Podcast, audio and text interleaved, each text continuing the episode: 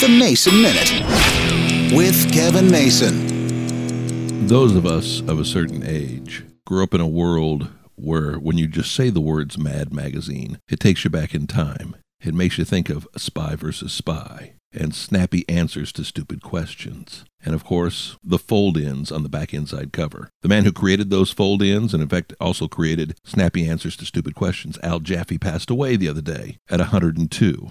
And it's funny, I can't even tell you when I first saw Mad Magazine. I know my dad always picked it up at the grocery store. I just remember when my dad was done with it, he'd hand it to me, and I'd spend hours poring over it. But somewhere along the way, Mad Magazine lost its touch. But by that time, I was already onto the National Lampoon. It wasn't as political, but it was. But Al Jaffee's a legend, and now he's gone. He pretty much outlived everybody. I don't know as a kid if I loved the fold in or Spy versus Spy better, or of course everybody remembers Alfred E. Neuman. How can you say Mad Magazine without Alfred E. Neuman? He was the heart and soul of that magazine.